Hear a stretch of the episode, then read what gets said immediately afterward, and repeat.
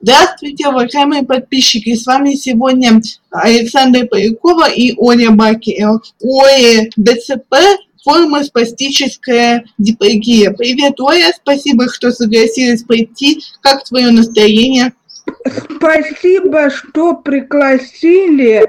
А, если честно, я не ожидала. Ну, думаю, стоит начать наш разговор с небольшого твоего представления.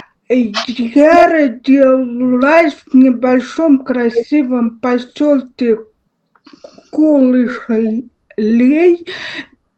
Пензенской области. По причине родовой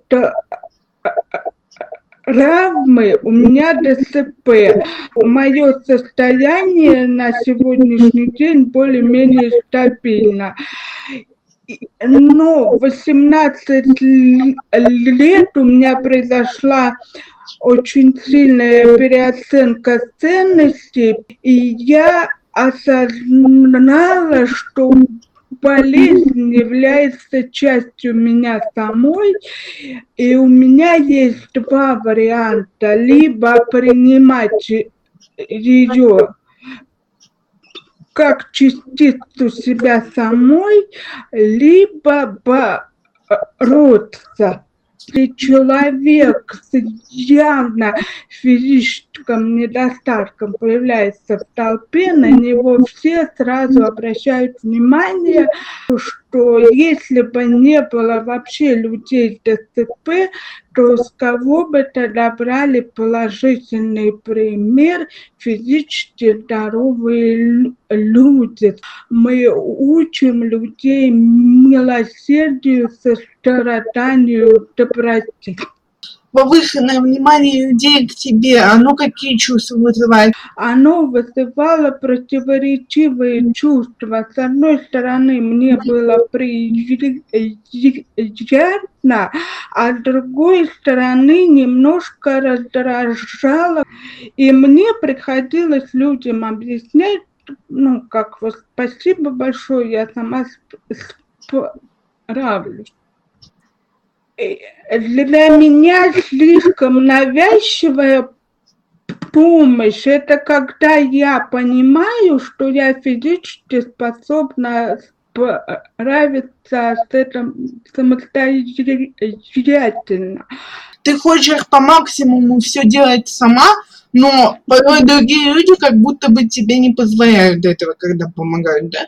Да, я считаю такая позиция правильной родители не вечные. В каком возрасте стоит предпринимать первые шаги, когда у тебя уже может что-то получиться? Я думаю, что восприятие ребенка ДЦП начинается к отношению домочадцев к нему в семье. Прежде всего необходимо усвоить родителям, что баловство для таких детей, оно иногда бывает намного хуже, чем для здоровых. Научилась рассчитывать на самую себя. В этом был как и плюс, так и минус.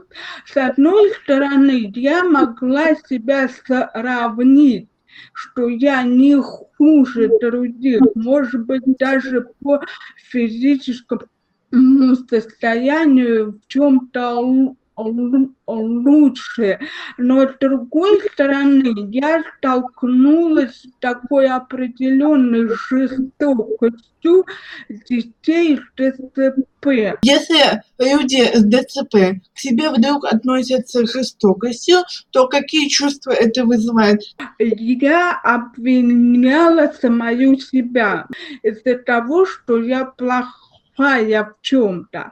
Скажи, вот роль психолога какова? Психолог э, нас консультировал, какой-то индивидуальный ко мне подход, и она сумела меня разговаривать речь. Психолог объяснила мне, я не должна была испытывать чувство вины из-за того, что у меня семья есть, у инвалидов я не говорю ТЦП, я вообще вот сейчас обобщаю, обобщаю.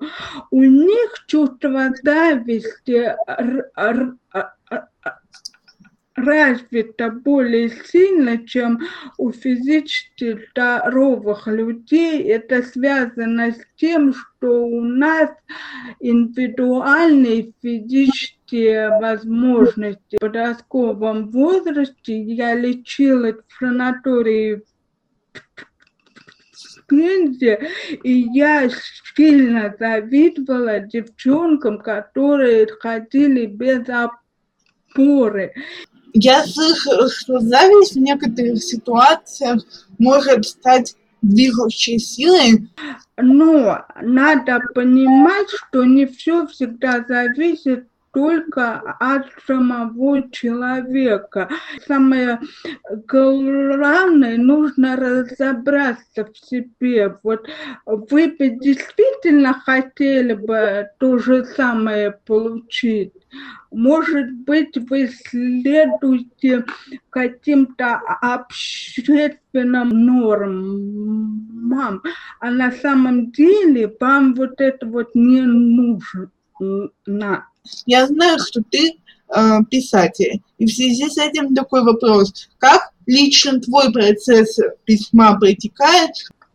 Мои героини, они исправляют мои же ошибки. Пишу, чтобы освободиться от негативных эмоций каких-то.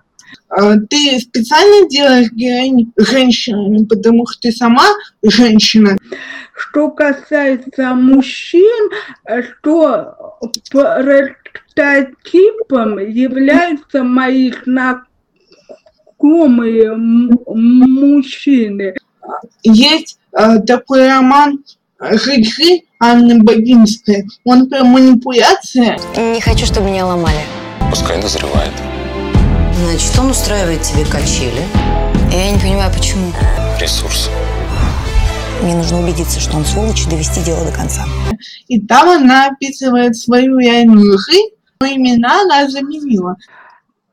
Ну, я думаю, если бы я еще бы оставляла настоящие имена и фамилии, у меня, конечно, были бы проблемы. А то, что касается имен, ты заходишь в аномастический словарь. И аномастический словарь – это справочник, посвященный всем именам собственным. Но в данном контексте мы говорим о именах героев. Вот, допустим, там Василий, значит, фамилия не должна начинаться на букву В. Где твои герои чаще всего находятся?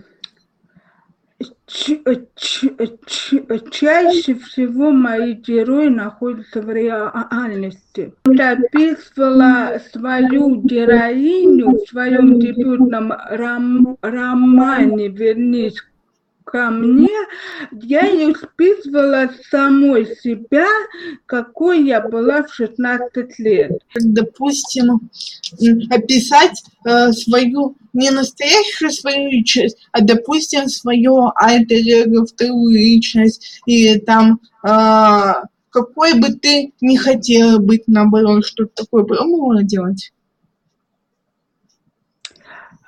Ну, я пробовала описывать героиню, э, которую наделяла своими темными чертами. И как ты вспоминаешь, что в 16 лет ты вела себя именно так? В 16 лет у меня случилась первая школьная любовь, первое предательство. Родители были против потому что у меня ДЦП, я поняла, что прошлое не должно искажать нашу настоящую жизнь. Прошлое надо вовремя отпустить. А Как тебе кажется, вот какие инсайты э, для человека полезнее, которые он сам дошел или которые он где-то подслушал? Я не могу прям вот разделить, вот то, если м, у меня случались мои собственные какие-то инсайты, то они оказывали на меня более сильное влияние, чем, допустим, лю- людям Тут у нас за кадром диалог о том, что ты выбирала стихотворение и рассказ, чтобы нам прочитать. И мне интересно, э, ты, э, когда выбирала, на что ориентировалась? Я выбирала стихотворение, которое соответствует, наверное, моему сегодняшнему вот состоянию. Лежу под двумя оде- одеялами. Посвящается моей покойной бабушке. Лежу под двумя одеялами. На ногах одеты носки. Мою улицу детства освещают тусклые фонари. Друзья, сообщаю вам, что общее время съемки данного интервью составило у нас 3 часа, что, конечно, очень долго, поэтому я позволю себе вырезать моменты прочтения стихотворения и произведения Оли, но все ссылки на них вы сможете найти в описании. Сразу отвечу на вопрос, почему я не выкладываю режиссерские полные версии. Просто они занимают слишком много времени, и вы устанете слушать. Но я ради эксперимента выложу один расширенный выпуск с участником, который использует бота, чтобы просто посмотреть, как это будет происходить. Дальнейшие выпуски будут подвергаться монтажу и обрезанию в стандартном классическом формате. Просьба не обижаться. Меня даже наградили медалью Российский союз писателей вот и- и- имени вот этой прессы. Союз писателей России – общественная организация, объединяющая писателей России для достижения творческих целей и имеющая собственный устав. Ссылку на ее группу ВКонтакте мы также оставим в описании.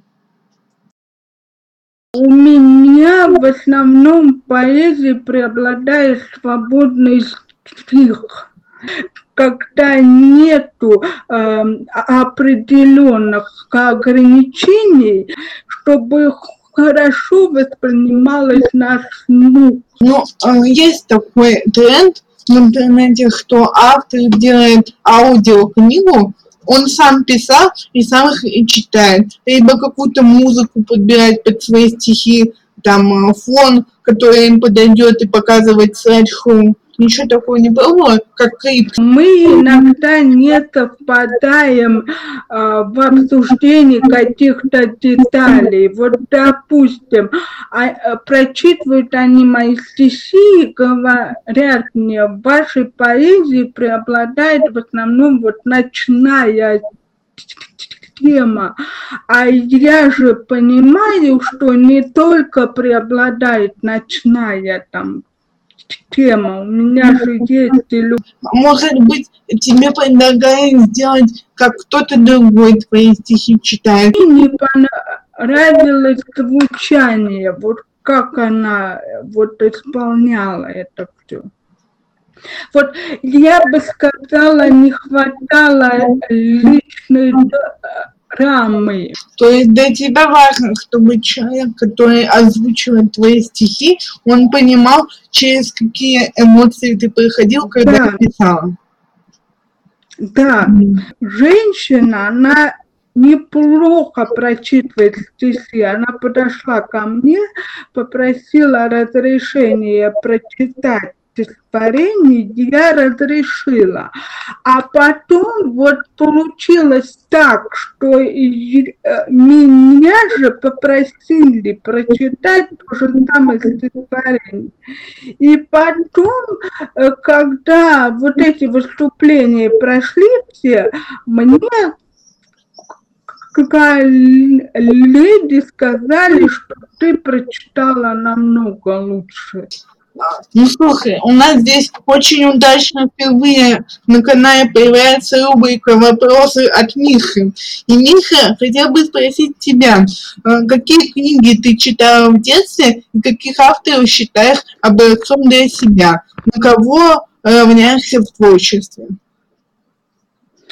В, в детстве на меня очень сильно повлияла книга, которую мама подарила мне на день рождения «Волшебник изумрудного города». Я ее прочитала два раза, и я поняла, что я бы хотела бы тоже создавать интересные произведения. Еще, наверное, потому, что я э, в подростковом возрасте у мамы прочитала все любовно-авантюрные романы. Она об этом знала или ты тайно читала? Да, я ей прям честно вот признавалась, что я вот эти книги у нее прочитывала. И еще почему литература оказала на меня такое вот сильное влияние, почему вот именно литературу я выбрала, а, потому что книги всегда помогали мне справиться с одиночеством, Какая-то книга не цепляет конкретно тебя, но другого человека она зацепит. Ты согласна с этим, что нужно да. найти свою да. книгу? И еще, вот я считаю, что при покупке книги э, всегда больше надо прислушиваться к интуиции к своей. А как ты относишься к современной тенденции о том, что вот книгу может написать любой человек, который даже не имеет отношения к гуманитарным каким-то наукам, как тиктокеры, которые пишут книги, певцы и прочее. А, есть такие огромные обзоры, которые говорят, что если сравнить с классикой, то эти книги очень плохие. Или вот, типичный образ типичного психолога. Зачем повторение одних и тех же слов в предложении?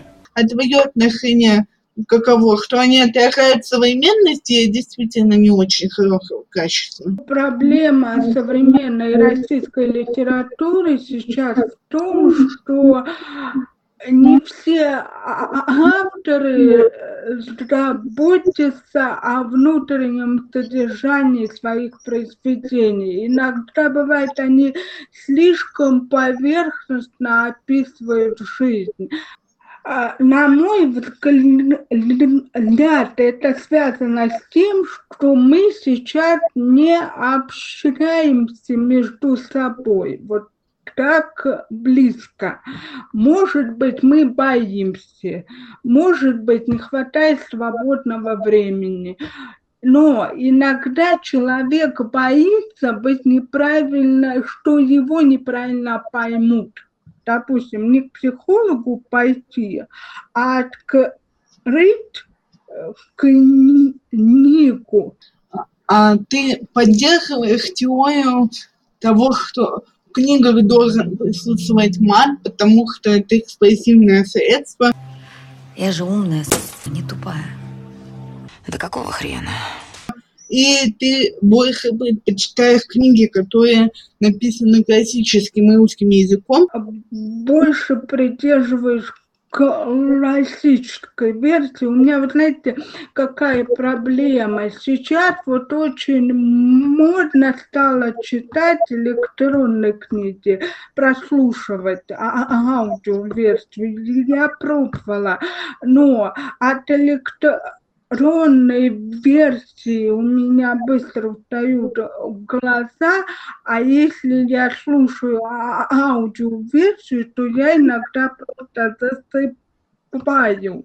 В какой ситуации ты лучше себе представляешь героя? Я лучше себе представляю, когда он идет у меня именно в печатной версии. Какие-то такие ситуации, когда изначальный герой изменился до неузнаваемости. Условно, ты хотел написать образ какой-то хорошей девочки, а в конце сама не заметила, как получил что-то более серьезное. Вот у меня был такой случай пять лет назад. В гостях я услышала мистическую, реальную историю.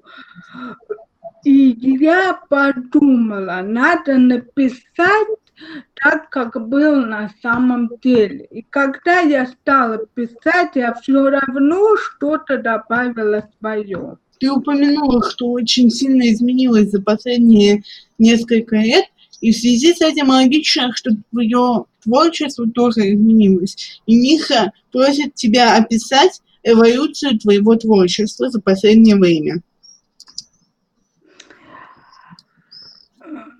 Так, эволюция, но если брать, допустим, поэзию, в самом начале она у меня была про любовь, про расставание, разлуку.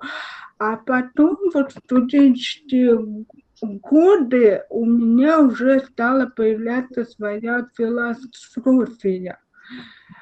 Вот я уже не стала слишком выставлять личные какие-то чувства. Потому первую премию лауреата Московской литературной премии бронзовой я стала вот именно благодаря своему первому дебютному роману «Вернись ко мне». А для меня вот это было полностью как-то слишком неожиданно. Тебе нравится концепция того, что лучше ничего не видать ни плохого, ни да, хорошего. Я считаю, что самой правильной позицией нести ответственность за свою жизнь. Ведь какие бы ни были обстоятельства, какая ни была бы у тебя семья, что бы с тобой не случилось, мы всегда выбираем, как нам поступить в определенной ситуации. Наши никто не лишает права выбора. Угу. Интересный, очень взрослый такой аспект. Вот именно этот аспект нейтрального ожидания в каком возрасте к тебе пришел? Наверное, после 30, вот когда я поняла, что время наше ограничено в жизни. И мне уже не хотелось тратить свою жизнь на чужие мечты, на какие-то ожидания людей. Вот у людей ДСП я могу э, рассказать про себя, что из-за чувства вины перед домочадцами мы иногда ломаем себя, мы отказываемся от своих желаний. Моя жизнь принадлежит мне она никому не принадлежит. И вот литература – это та сфера жизни, в которой я могу принадлежать самой себе. Mm-hmm. То есть вот никто не может мне там сказать, вот это вот пиши, а вот это вот не пиши. В таком случае, раз ты уже прошла через этот этап, когда не нужно оправдывать ожидания, есть ли какой-то алгоритм для людей, кто еще до сих пор находится в зависимости, что обо мне подумает моя семья, как перестать думать, что ты что-то должен родителям за то, что они за тобой ухаживают? Я, если честно, в детстве боялась, что я из ДТП могу опозорить семью. Мне одна женщина написала, она говорит, вы разорвали мое общественное представление о людях ТСП. Я вижу в основном неактивных инвалидов, они овощи, они ничего не делают, ни к чему не стремятся. А вот вы, говорит, изменили мое отношение. Причина прежде всего находится внутри семьи, потому что у нас в России в основном врачи лечат ребенка ДЦП вне семьи. Но они забывают, что ребенок возвращается в семью, и какие-то непроработанные родительские отношения, проблемы в них, они никуда не деваются. Появляется чувство вины перед семьей за то, что они вот немножко от них отличаются. А такая позиция неправильна. Они не виноваты, что так сложились обстоятельства, что они такими родились. Человек э, становится тем, что мы называем хорошим мальчиком и хорошей девочкой, ну, в таком чисто родительском понимании, что хороший мальчик всегда послушный, всегда выполняет все обязательства, которые ему говорят родители, то если такое, что при таком подходе человек, который становится хорошим мальчиком, он как бы теряет свою личность в угоду того, чтобы не расстраивать окружающих. Вот в этом и заключается одна из главных наших проблем. Вот. Вот это вот, но не всем хватает силы, не всем хватает понимания, э, желания отстоять, да. И еще в чем, почему так происходит? Потому что родителям спокойно когда ребенок находится с ними. Они знают, что с ним ничего не случится. Но мам такая есть психологическая особенность. Если она видит рожденного ребенка э, ДСП, у нее вот этот образ больного, немощного ребенка сохраняется в подсознании на всю жизнь. Она может не осознавать что ребенок в процессе взросления, он может измениться. Медицина у нас сейчас, она все-таки продвинутая, но у нее сохраняется вот этот вот образ беспомощного ребенка, и она продолжает его опекать.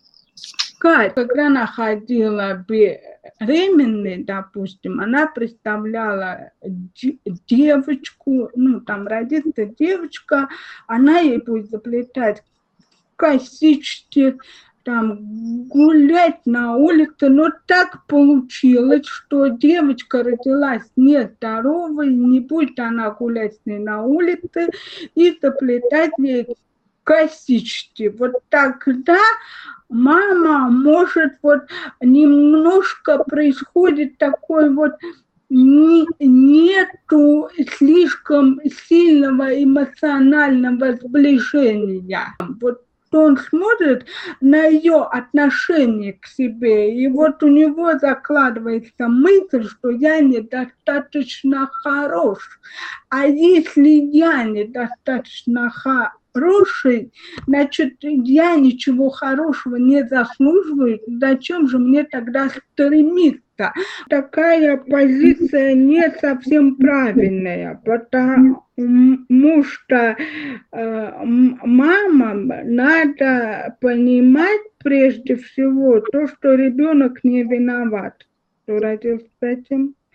И второе, слишком завышенные ожидания. Вот она хотела там беременная, да. да, да, там основная в чем проблема? Не принимают такого ребенка. Мама спрашивает, как у тебя дела, а ты э, сегодня утром упала. И ты скажешь, все хорошо. Да, нормально. я честно скажу, что я подскользнулась и вот упала.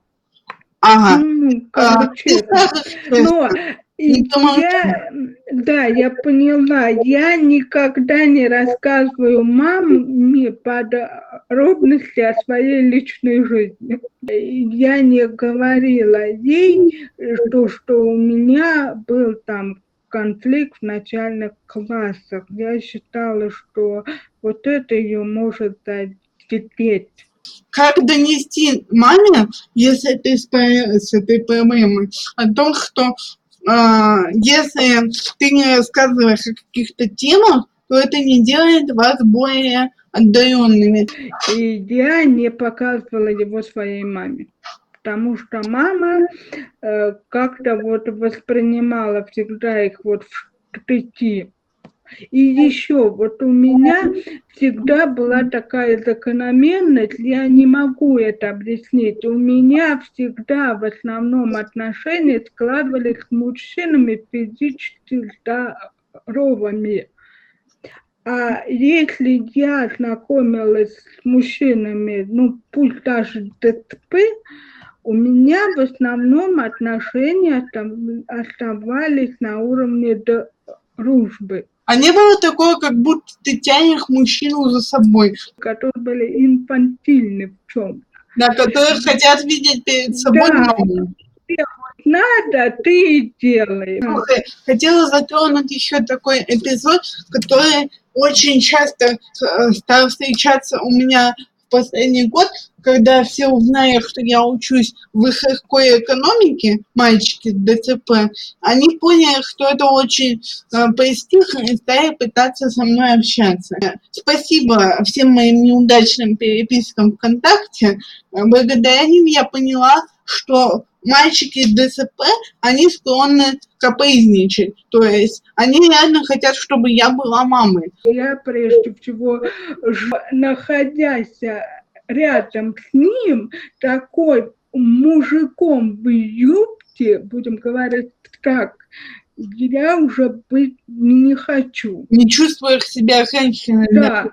Я вот с ними нянчилась, решал там какие-то проблемы. Вот. Я считаю, что чтобы не возникали конфликты на вот этой почве, нужно изначально как-то вот эти вопросы обговорить. Почему мальчики в целом, и особенно ДЦП, стали так, как бы это сказать потактичнее, слабеть на фоне девочек. То есть они реально такие, не очень. Так, я считаю, что э, они просто боятся показывать свои лучшие качества. А что вызывает этот страх у них? Может быть, то, что они, может быть, не осознают того, что вот лично мне всегда больше нравились не физически накачанные мужчины, а интересные, интеллектуальные, развитые мужчины. Вот с ними мне всегда было более интересно. То- Мгм. и знаю, что Миша меня поймет и поддержит, потому что у него тоже ТЦП, он меня поймет. Я заметила такую черту Михи, что он, в принципе, очень добрый человек. Вот когда я с ним общаюсь первый раз и делаю видео, не знаю, смотрела ли ты, э, там три части, где мы с ним общаемся, но когда я записывала это видео с ним, я обратила внимание вот на какую черту, что у него очень лучезарные глаза, вот ты прям на них смотришь, и оттуда идет доброта. Да, я, если честно, долго не решалась на это интервью. Вот я ему вчера писала, говорю, Миш, ну как же все пройдет? Ну я же заикаюсь, как Он там? У меня- да. Вот он меня поддержал. Мгм. Ты никогда не, э, не задумывалась над тем, чтобы заиметь отношения, допустим, с Михой? Ну, я не знаю, если честно, нету. Я объясню, почему. У меня был такой случай, а, когда я себе выбрала мужчину. В студенческие годы мы подходили и физически, и интеллектуально, но ему нравились блондинки. И еще, а, вот вы знаете, в чем может быть еще проблема у людей? Допустим, общество посчитало, что мы красивая пара. И вот сидят и ждут, когда мы распишемся. Ну, то есть подгоняют.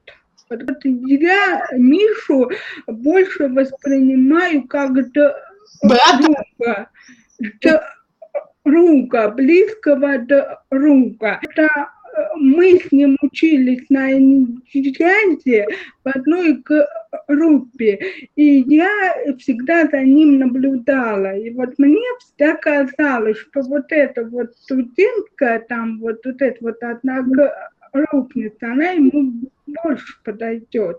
Физически здоровому мужчине, женщине с ДСП не так просто построить отношения, потому что, во-первых, не каждый мужчина выдержит давление общества и семьи с его стороны. Да-да-да. Мы как личности можем развиваться в паре, что один развивается, а другой стоит. Э, как ощущается неодинаковое развитие и почему это не очень хорошо в плане вот страха именно? Как будто один партнер становится недостойным другого. Вот именно по этой причине чаще всего начинаются конфликты. То, что если любишь человека по-настоящему, ты принимаешь его таким, каким он на самом деле есть, и с плюсами, и с минусами, и тебе не хочется его переделать настоящая зрелая любовь, чем она отличается от влюбленности? В влюбленности мы больше любим положительные придуманные черты. Большинство моих проблем в личной жизни в юности были из-за того, что, во-первых, я придумывала образ мужчины и жила больше не с реальным человеком, а больше я жила с придуманным образом. И конфликт у меня начинался тогда, когда я понимала, что он не соответствует этому образу. Ты уважаешь мужчин, которые подкаблучники. Вспомнила папины дочки, не знаю, смотрела ли ты, там был такой... Нет не смотрела. А, в общем, там был такой персонаж Венем, и у него были такие родители, где в семье управляла всем мама. Она что-то говорила, а папа за весь сериал сказал только одну фразу. Он говорил ее очень часто, но она была только одна. Мама говорит, а папа отвечает, да, дорогая? Дашенька, чтобы мы не скучали, оставайтесь у нас. Чайку попьем, поболтаем, да, Виктор? Да, дорогая. Ну, если честно, у меня такой был папа. Что ты ей поддакиваешь-то? Ну, ты там свое мнение выскажи, возрази. Он мне говорит, да ну как удобно. Она сейчас раскричится. Мне часто пишут такие мужчины, которые типа... Леди, я местный шугар У которых там много денег, и они готовы дать тебе это огромное количество денег, если ты будешь во всем подчиняться. Я всегда была против таких отношений. Я не могу быть содержанкой. В золотой лете человек не развивается как личность.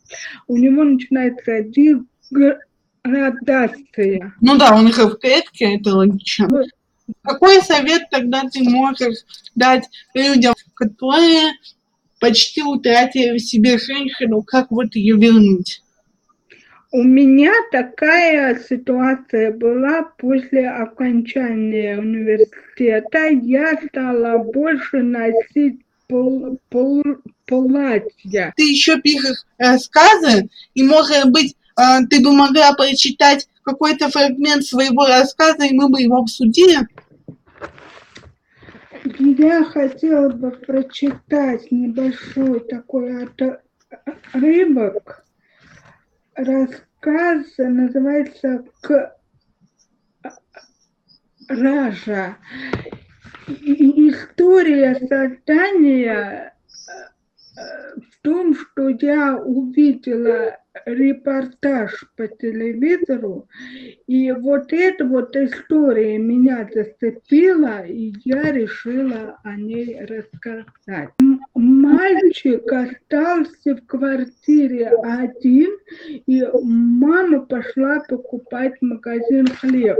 Трудовиковым в гости подошла очередь Вити рассказывать историю, э, которая произошла еще пока не, не в совсем его интересной жизни.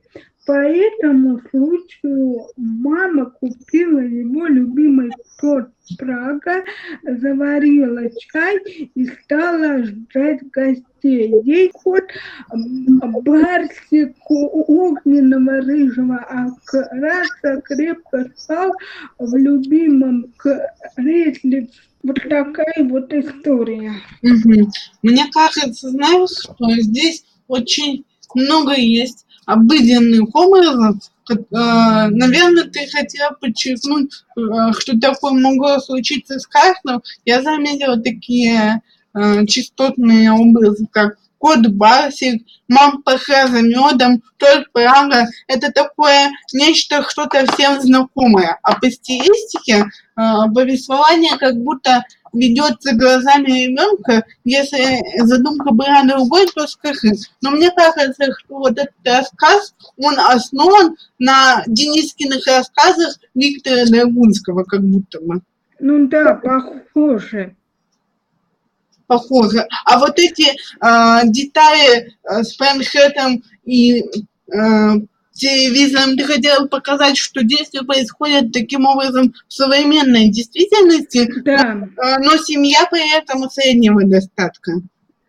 Ну да, я вот хотела бы сказать, что вот именно когда я показывала игру мальчика, я хотела подчеркнуть, что дети, когда у них есть свободное время, они больше предпочитают э, планшеты, чем, допустим, книги. А, Подчеркнуть, э, как все-таки важен институт семьи. Вот у нас в чем проблема? У нас в отношениях сейчас преобладают торговый экономический Расчёт. тип такой. Расчет, да, вот ты мне, я тебе. Вот. Ну, вот такое потребительское, я бы сказала, у женщин сейчас отношение к мужчинам. Есть такое мнение, что мы мужчину держим как собачку в доме с какой-то определенной функцией. А им не хватает того, что их не ценят как личность. Получается, он всю жизнь живет э, с тем осознанием, что его особо никто и не спрашивает о чувствах, потому что он машина для зарабатывания денег. А с другой стороны, он сам не может об этом рассказать, потому что его так воспитывали. Да, и вот я думаю, главная задача женщин дать мужчинам возможность высказать свои чувства. Смешиваем одно другим, например, э, начинаем припоминать все проблемы сразу, забывая о том, что изначально, даже если возник конфликт, то мы говорим вообще о другой ситуации. Мы, женщины, например, приходим после тяжелого рабочего дня. Мы хотим с ним поговорить как со своей подругой. Вот женщина должна понять, что со, своим мужчиной невозможно разговаривать как с подругой. Нельзя, он тебя не поймет. А, ну и под финал мы всегда делаем обращение к нашим слушателям. Что бы ты сказала? Я хотела бы прежде всего тебя поблагодарить за очень интересные вопросы как реагировать не на обоснованную критику. Вот всегда нужно помнить о том, кто тебя критикует.